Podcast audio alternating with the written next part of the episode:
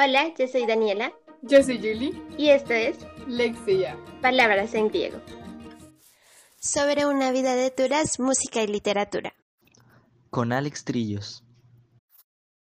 Hoy hablaremos acerca de algunos arpegios literarios, algunas diferencias y similitudes entre la música y la literatura.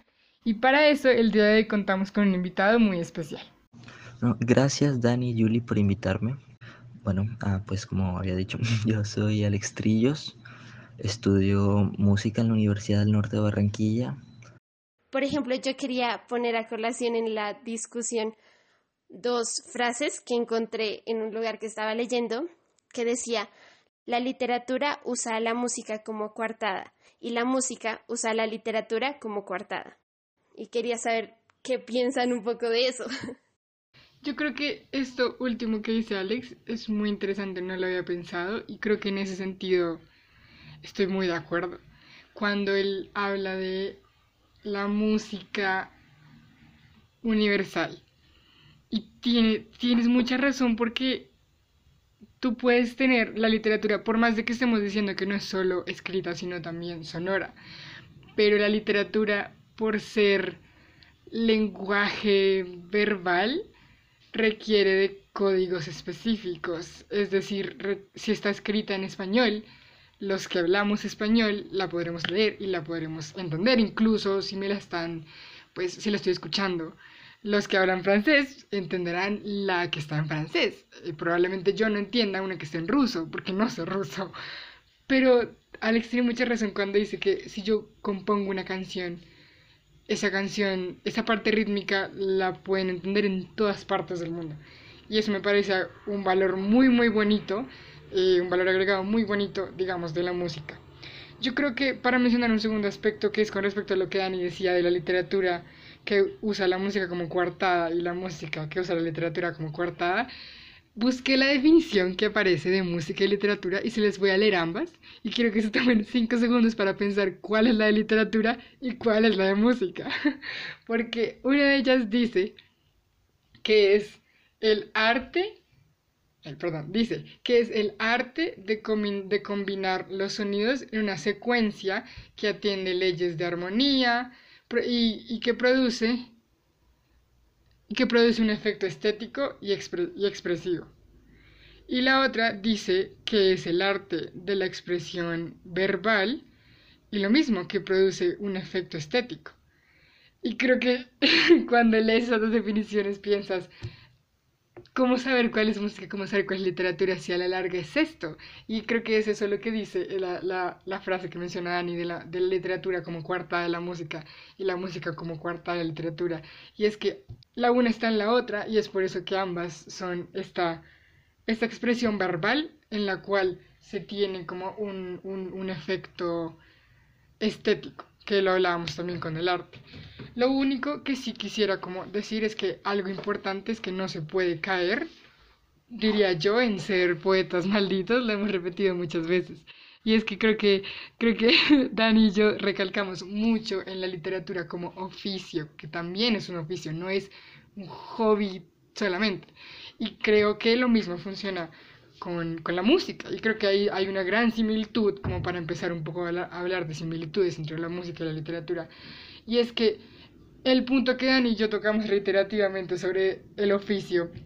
Ayer yo escuchaba a un artista al cual le preguntaron que de dónde se inspiraba y él decía más o menos lo que decimos nosotros, que en numerosas ocasiones el músico no debe estar en depresión para poder escribir una canción triste eh, o enamorado para escribir una canción de amor.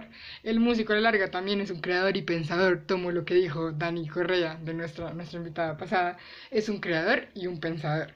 Y como creador, el músico, al igual que el literato y el escritor, posee métodos de composición. Digamos que creo que Alex podría hablar más de eso que yo, pero posee métodos de composición que varían desde lo empírico, es decir, que sí hay obviamente casos de vivencias que van de desde lo más práctico, eh, que hace enamorado y escribes una canción de amor, así como hace enamorado y escribes un poema de amor, por ejemplo. Es decir, no estamos diciendo que eso no suceda, sino que no es que no siempre es así, no siempre se debe ser un poeta maldito, se puede, se, puede lograr relacionarse y sentir y, narrar las historias de otras personas, así como el músico puede narrar y contar y expresar los sentimientos e historias de otras personas. Y así como va desde esto es lo más práctico, como querer trabajar con un tema específico, con sinónimos, con rimas, entre otros. Ser músico, diría yo, también es un oficio, un oficio que requiere trabajo, también es una profesión, como lo, como lo hemos recalcado mucho con la literatura.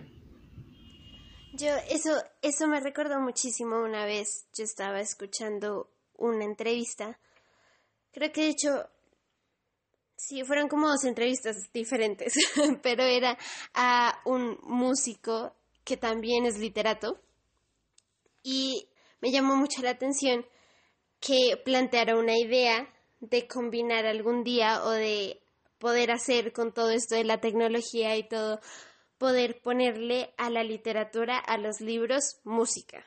Y me pareció una idea loquísima, pero ahora, mejor dicho, como pensándola mejor y con todo esto que decía Alex sobre eso global que tiene la música, me parece muy interesante pensar que eh, si nosotros algún día llegáramos a hacer una obra literaria, una novela con música, pasaría algo como lo que tú dices eh, que pasa en el teatro. Entonces, todos esos sonidos que nosotros ya tenemos entendidos como momentos de tensión, como momentos que pasa alguna otra cosa, como todo eso que, que tú hablabas en sí mismo pues me pareció muy interesante pensarlo y pensarlo en función de, en de este comentario que escuché una vez, que el, como esa unión entre esas dos cosas que haría, o sea, lo haría mucho más, si digo global, pero también por otro lado, tal vez le quitaría un poco todos los sentidos no globales que tiene la literatura. Entonces, eso era otra cosa que yo quería decir, que por ejemplo, algo que sí pasa, como decía Julie, lo de los idiomas, la literatura y la razón por la que no puede ser tan global, pues sí es en sí mismo una característica de la literatura, pero otra cosa que yo siento que no es global de la literatura es cuando tratamos de decir en específico lo que significa un poema, lo que significa una novela, lo que significa eh, un cuento, si tú nos hablas de algunas piezas específicas o de algunas, de algunas, sí, de algunas cosas de música que sí tienen un significado global como lenguaje, nosotros siento que no podemos pensar en eso en la literatura en sí, porque nosotros tomamos un poema y tiene muchísimos significados, ya hemos pues hablado un poco en, en varios capítulos anteriores, por ejemplo, en el que hablamos sobre la poesía de Alejandra Pizarnik, de todas las formas distintas en las que nosotros veíamos cada poema, de las lecturas distintas que hacíamos, por ejemplo, de cuentos, es, o sea, toda esta diversidad de lecturas que en realidad yo no podría eh, nombrar una sola obra literaria que signifique lo mismo para todo el mundo. Entonces, y es, disculpa Ani, es esto de las voces, meto ahí la cuchareta, es esto de como una canción, diría que es una sola voz y tiene una sola voz. Y como, es, es que es, es, a lo que me refería, cuando tú mencionas una determinada canción y, y, te, y pides cantarla o pides repetirla, reproducirla, hay una manera de hacerla exactamente igual y todos la harían igual. En cambio, siento que en la, en la palabra en la literatura nadie la haría igual. Creo que por más de que existan tópicos literarios, como lo hemos eh, pues visto en varias creaciones con Dani, puede ser un tópico literario, pero hay una infinidad de maneras de interpretar y de escribir y de hablar y de mostrar esa, ese tópico literario. Disculpame la interrupción. De acuerdo contigo. Y otra de las cosas que quería agregar a, con ese último comentario que hiciste sobre el oficio del músico y el oficio del escritor es que yo creo que es algo que en general hemos visto en las artes y que es eso que también eh, escuchaba en otra en otra entrevista a este mismo personaje que he nombrado que es esa idea errónea que tenemos de la inspiración. y que pensamos que todo lo que viene o todo lo que es arte viene de una idea de inspiración instantánea, o sea, casi que cuando estás deprimido vas a escribir de algo que triste. Las, las musas, las musas de la inspiración. Sí, o vas a, vas a hacer eh, música triste y solamente cuando estás así puedes escribir eso triste, que es algo que va en contra un poco de esta idea que hemos tratado de plantear del artista, del artista como el oficio de ser artista y el artista como profesión de ser un artista que no le quita nada de sensibilidad, no le quita esa necesidad de ser sensible al mundo, no le quita eso, pero sí tiene un trabajo detrás y eh, le pone un mérito a eso que va detrás. Y siento que también, como decía Julie, es algo que es similar a ambas.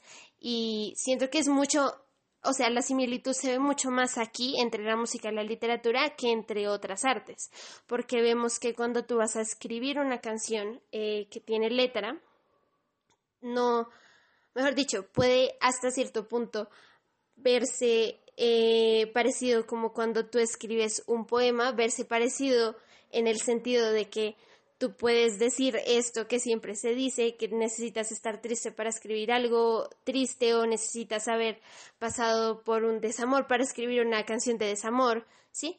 Entonces siento que se ve mucho más cercano aquí y esta similitud se ve mucho más clara cuando hablamos del oficio del artista eh, en el sentido de que en, ambas pasa esto, estamos un poco, cuando decimos esto, estamos un poco desmeritando todo eso o todo lo que es el artista como profesión y como oficio en sí mismo.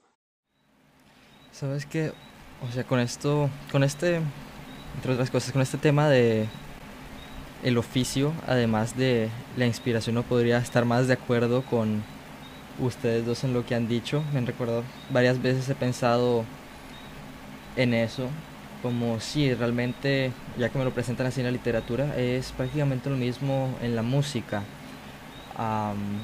recuerdo mucho porque me pareció muy acertada su explicación. Hay un youtuber de divulgación musical angloparlante llamado Adam Neely que lo expresó una vez y pues no quisiera citarlo en inglés, pero creo que justamente en inglés esa palabra es la que como que tiene el sentido más acertado, por lo menos como lo siento yo, que es que la música no solo es el arte, sino the craft, dijo él, que no sé cuál sería la traducción ah, más acertada al español, pero creo que podría decirse que digamos el músico no solamente es artista, sino que también es artesano que digamos no solo tuvo no solo tuvo que dale dale.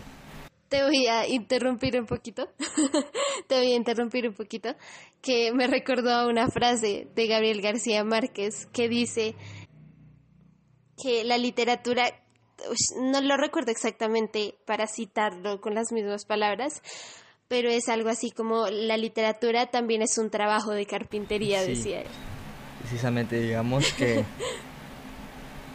primero que tienes que aprender a hacerlo por más que tengas toda la inspiración del mundo o por más que no tengas la inspiración para nada, puedes con la mente fría y solo usando la razón hacer una obra maestra. Tienes que aprender a hacerlo como se aprende a trabajar la madera o como se aprende a cocinar, etcétera. Digamos que esa es la parte de la artesanía que es como que muy importante la parte del arte viene cuando coges todo este conocimiento y le haces algo nuevo donde ya hay como que una línea borrosa donde mucha gente digamos le dice al artista que qué talento tiene.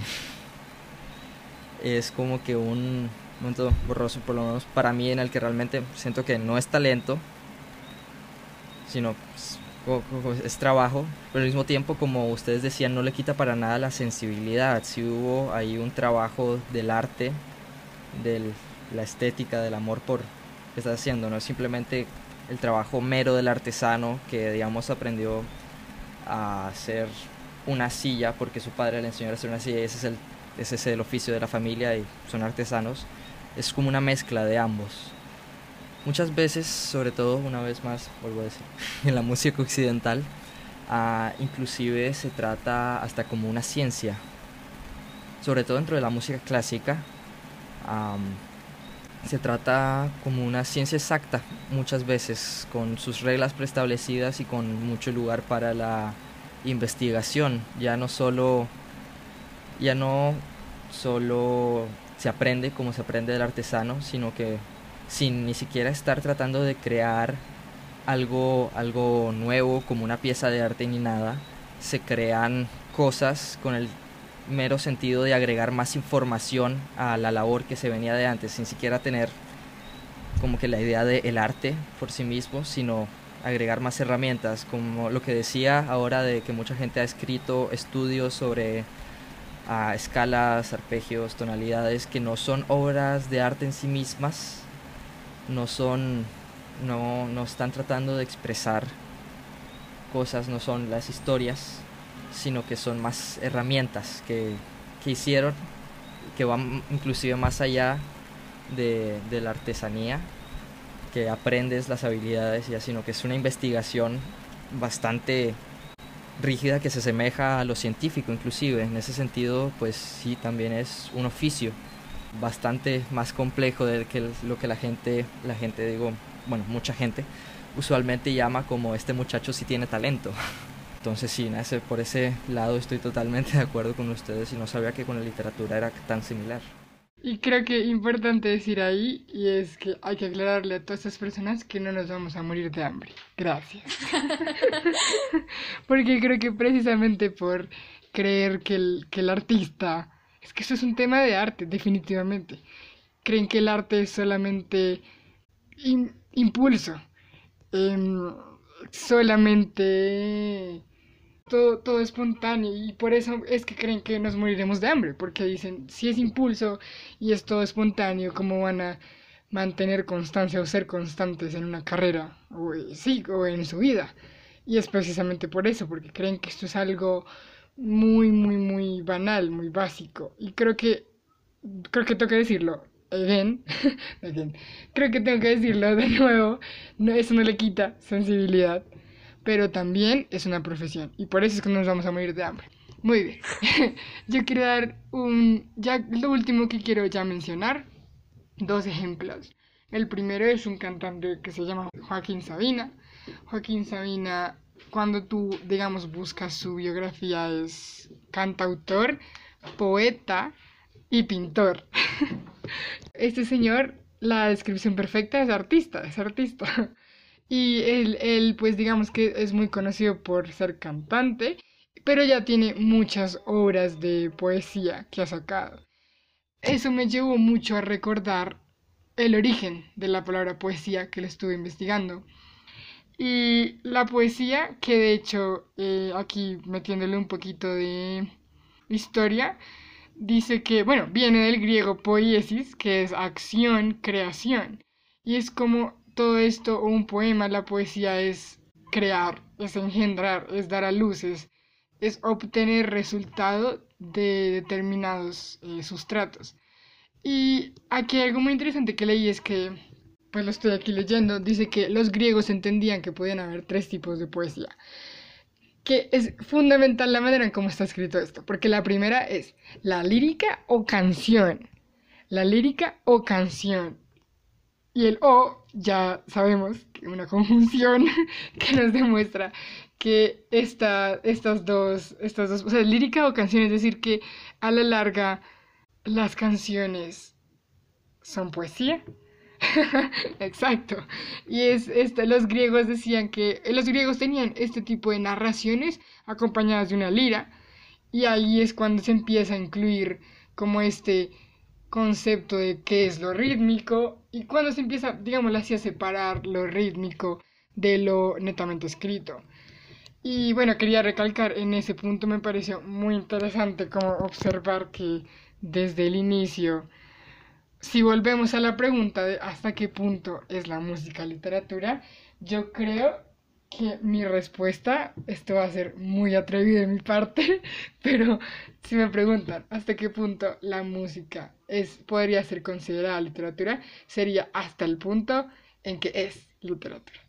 Sí, la música es literatura en todo sentido excepto en que no tiene palabras. No sé si eso tiene sentido para ustedes. No sé, sabría cómo explicarlo bien.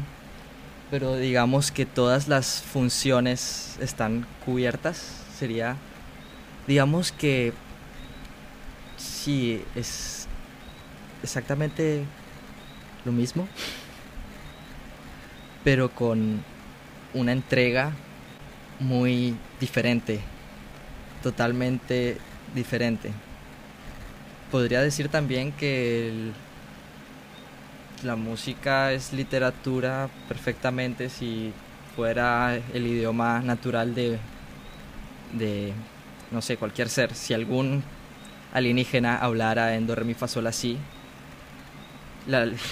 lo más seguro es que su literatura la trataran igual que la literatura de los humanos y fuera análoga igual a la música de los humanos. No sé si esto tiene sentido, ya me estoy yendo un poco acá pensando mucho, por favor díganme si se vuelve muy raro. Pero bueno, eso es como lo que tengo en la mente. Lo resumiría así por más que sea un sinsentido bien raro, que la música es literatura sin palabras. Wow, yo creo que, yo creo que según esto y y es que sí, siento que somos muy propensos a olvidar esta idea primera que nos planteó Alex de que la, música es un lenguaje. Entonces yo diría, la música es un lenguaje y así como con nuestro eh, lenguaje hablado, con nuestro lenguaje en palabras verbales podemos hacer literatura, también con la música podemos hacer literatura. Y eso significa, bueno, yo digo, Alex, que la música sí tiene palabras. O sea, tú dices que la música es literatura hasta el punto que no tiene palabras. Pero cuando tú dijiste, eso fue lo que me hiciste entender. cuando tú dijiste que la música es un lenguaje, es que tu abecedario no va de la A a la Z, sino do, re, mi, fa, sol, así. Y lo, no organizas en renglones de derecha a izquierda, de izquierda a derecha, sino en un pentagrama que tiene cinco líneas. Y, y, y creo que eso es considerar la música como un lenguaje. Y por eso es que creo que ya me estoy, me estoy volviendo más decidida en que la música sí es literatura y que la literatura sí es música. Ahora bien, no estoy tratando de decir que, no que obviemos las diferencias que hemos dicho o que, o que no funciona o que funcionan exactamente igual y entonces para qué existe la una si existe la otra. No, porque como tú dijiste, me pareció clave que son maneras de expresarnos diferentes. Lo reiteramos muchísimo con las artes plásticas y es que son maneras, son maneras de, de, de expresarse diferentes, totalmente cierto. Pero creo que aunque sean maneras de expresarse diferentes, a la larga la frase que dijo Dani me fascinó y es que una es la cuarta de la otra. Y si una es la cuarta de la otra es que detrás de una siempre va a estar la otra. Bueno, y respecto a lo que tú decías, Julie, sobre la música teniendo palabras, me quedó como que un poco la duda ya que, o sea, digamos, cuando se trata de hablar como de una unidad fundamental en la música, como digamos en la escritura, podría ser, digamos, una letra, un símbolo y su respectivo sonido, ah, que creo que es lexema y fonema, ¿cierto? Ah, digamos que con la música es como que lo siento yo un poco más complejo, que realmente no puedes sonar como que cada nota individual como la base fundamental, realmente hay muchas más cosas que se pueden hacer y realmente todo se resume en el sonido en sí mismo. Como que la música realmente no la puedes decir que tomas esta parte de, del sonido y tienes aquí tu unidad, sino que realmente se reduce literalmente a la sonda, a la frecuencia, la frecuencia más grave que puedas escuchar o que algún humano pueda escuchar durante el tiempo más corto que la puedas usar y que se escuche. Eso es como que lo más básico y es como que un poco difícil asimilarlo a, a, una unidad así como lo sería una letra o su fonema. Que digamos, voy a volver a hacer el, un ejemplo que les hice ahora, que digamos últimamente en, en la, sobre todo en la música actual, un poco más experimental, que sería música electrónica, hip hop, pop, tú nómbralo. Digamos, este efecto de sonido lo voy a tratar de imitar vagamente, que se utiliza mucho en el house, en la música electrónica, etcétera, que va escalando algo lo etcétera, que lo han escuchado en mil canciones, digamos que no tiene dentro de la escritura musical como que una forma de expresarlo muy definida. Digamos que puedes decir que comienzas de tal nota grave a tal nota aguda y que va llegando hasta allá, pero realmente no hay una unidad concisa como lo sería una nota que te defina eso. Realmente tienes que trabajar de empieza en esta frecuencia, en este momento del tiempo estamos en esta frecuencia un poco más elevada y tienes que trabajar con eso. Entonces eso era como que lo que me quedó ahí. Es como que algo tan pequeño que nos me cuesta relacionarlo con decir si la música tiene palabras o no, porque es el sonido en su totalidad, al menos, bueno, el que escuchamos, que es el relevante. Las frecuencias audibles, la base. ¿Sabes qué es lo más loco de lo que acabas de mencionar cuando dices que el principio o el núcleo de la música dices que no puedes sentirlo como una palabra porque es todo el rango de lo que se escucha? Y lo más loco que acabas de decir es que ¿qué es una palabra? Palabra es literalmente la manera de hacer gráfica el sonido. o sea que las palabras van en todo el rango del sonido. Lo mismo, o sea, exactamente lo mismo que acabas de decir. La palabra, y te la leo, es una unidad léxica constituida por un sonido o conjunto de sonidos. Ahora bien, ¿qué es lo que tiene diferente la palabra?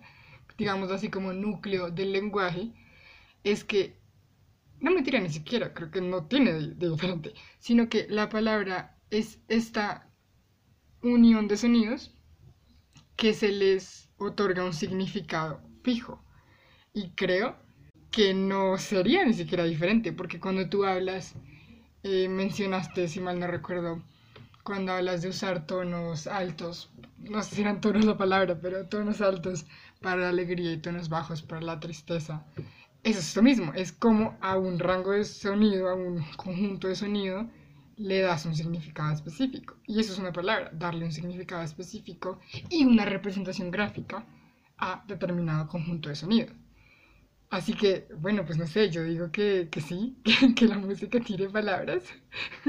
si miramos esta definición tan interesante de la palabra. Algo que me pareció muy gracioso y que se me acaba de ocurrir literalmente con esto, es que decíamos como ¿En qué radica entonces la diferencia en lo que estamos llamando palabras?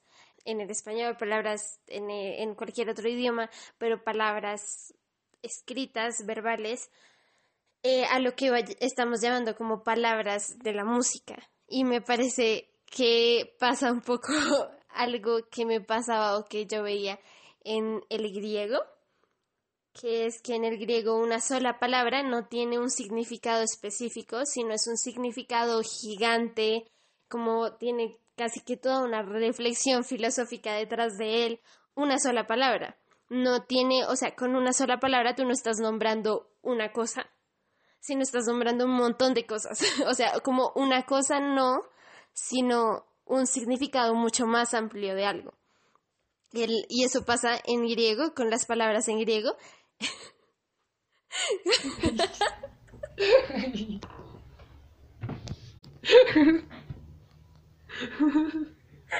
Épico.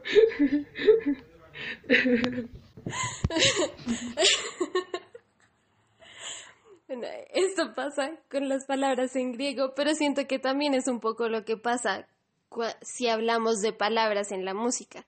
Siento que a pesar de que hay algo que nos suena más a tristeza, algo que nos suena más a alegría, tú no podrías decir esto es solo tristeza, porque también puedes decirlo de otras formas y siento que abarca algo mucho más grande que solo, o por ejemplo, pongo otro ejemplo, tú no podrías ahorita, como así, decir con una palabra que estamos nombrando en música, silla, por ejemplo.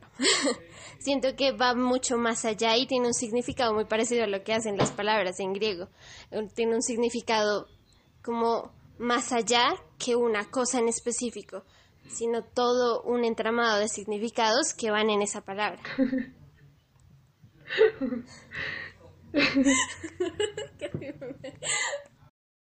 esa, esa última conclusión que dices me parece muy, muy buena. Estoy muy de acuerdo con eso. Claro, cuando dices que son determinadas reglas, cuando hablábamos de que la palabra, el núcleo es también el sonido, pero cuando yo dije que son conjuntos de sonidos que se les forma un significado fijo. Si yo te digo la palabra mupi, tú no sabes qué pero la palabra mupi es una palabra que inventamos unas amigas. Entonces, pues para nosotras tiene un significado ya dado para la palabra movie, pero pues para muchas otras personas más, de hecho para el resto del mundo, eh, no, no se entiende que es, digamos, esa secuencia de sonidos que está agrupada en movie. En cambio, te entiendo cuando hablas de que cuando utilizas en la música todo el rango de, de sonido, pues no hay por qué alguien que diga, no, no entiendo este rango de sonido. Eso no va a pasar. Así que creo que la música y la literatura dejan demasiado para investigar y a la larga creo que lo importante es entender que son pasiones y hay que estar apasionados por todas estas artes que es pues la pasión a la larga el sustrato de las artes. Gracias por acompañarnos. Y esto fue Lexia. Palabras en griego. No olviden seguir leyendo.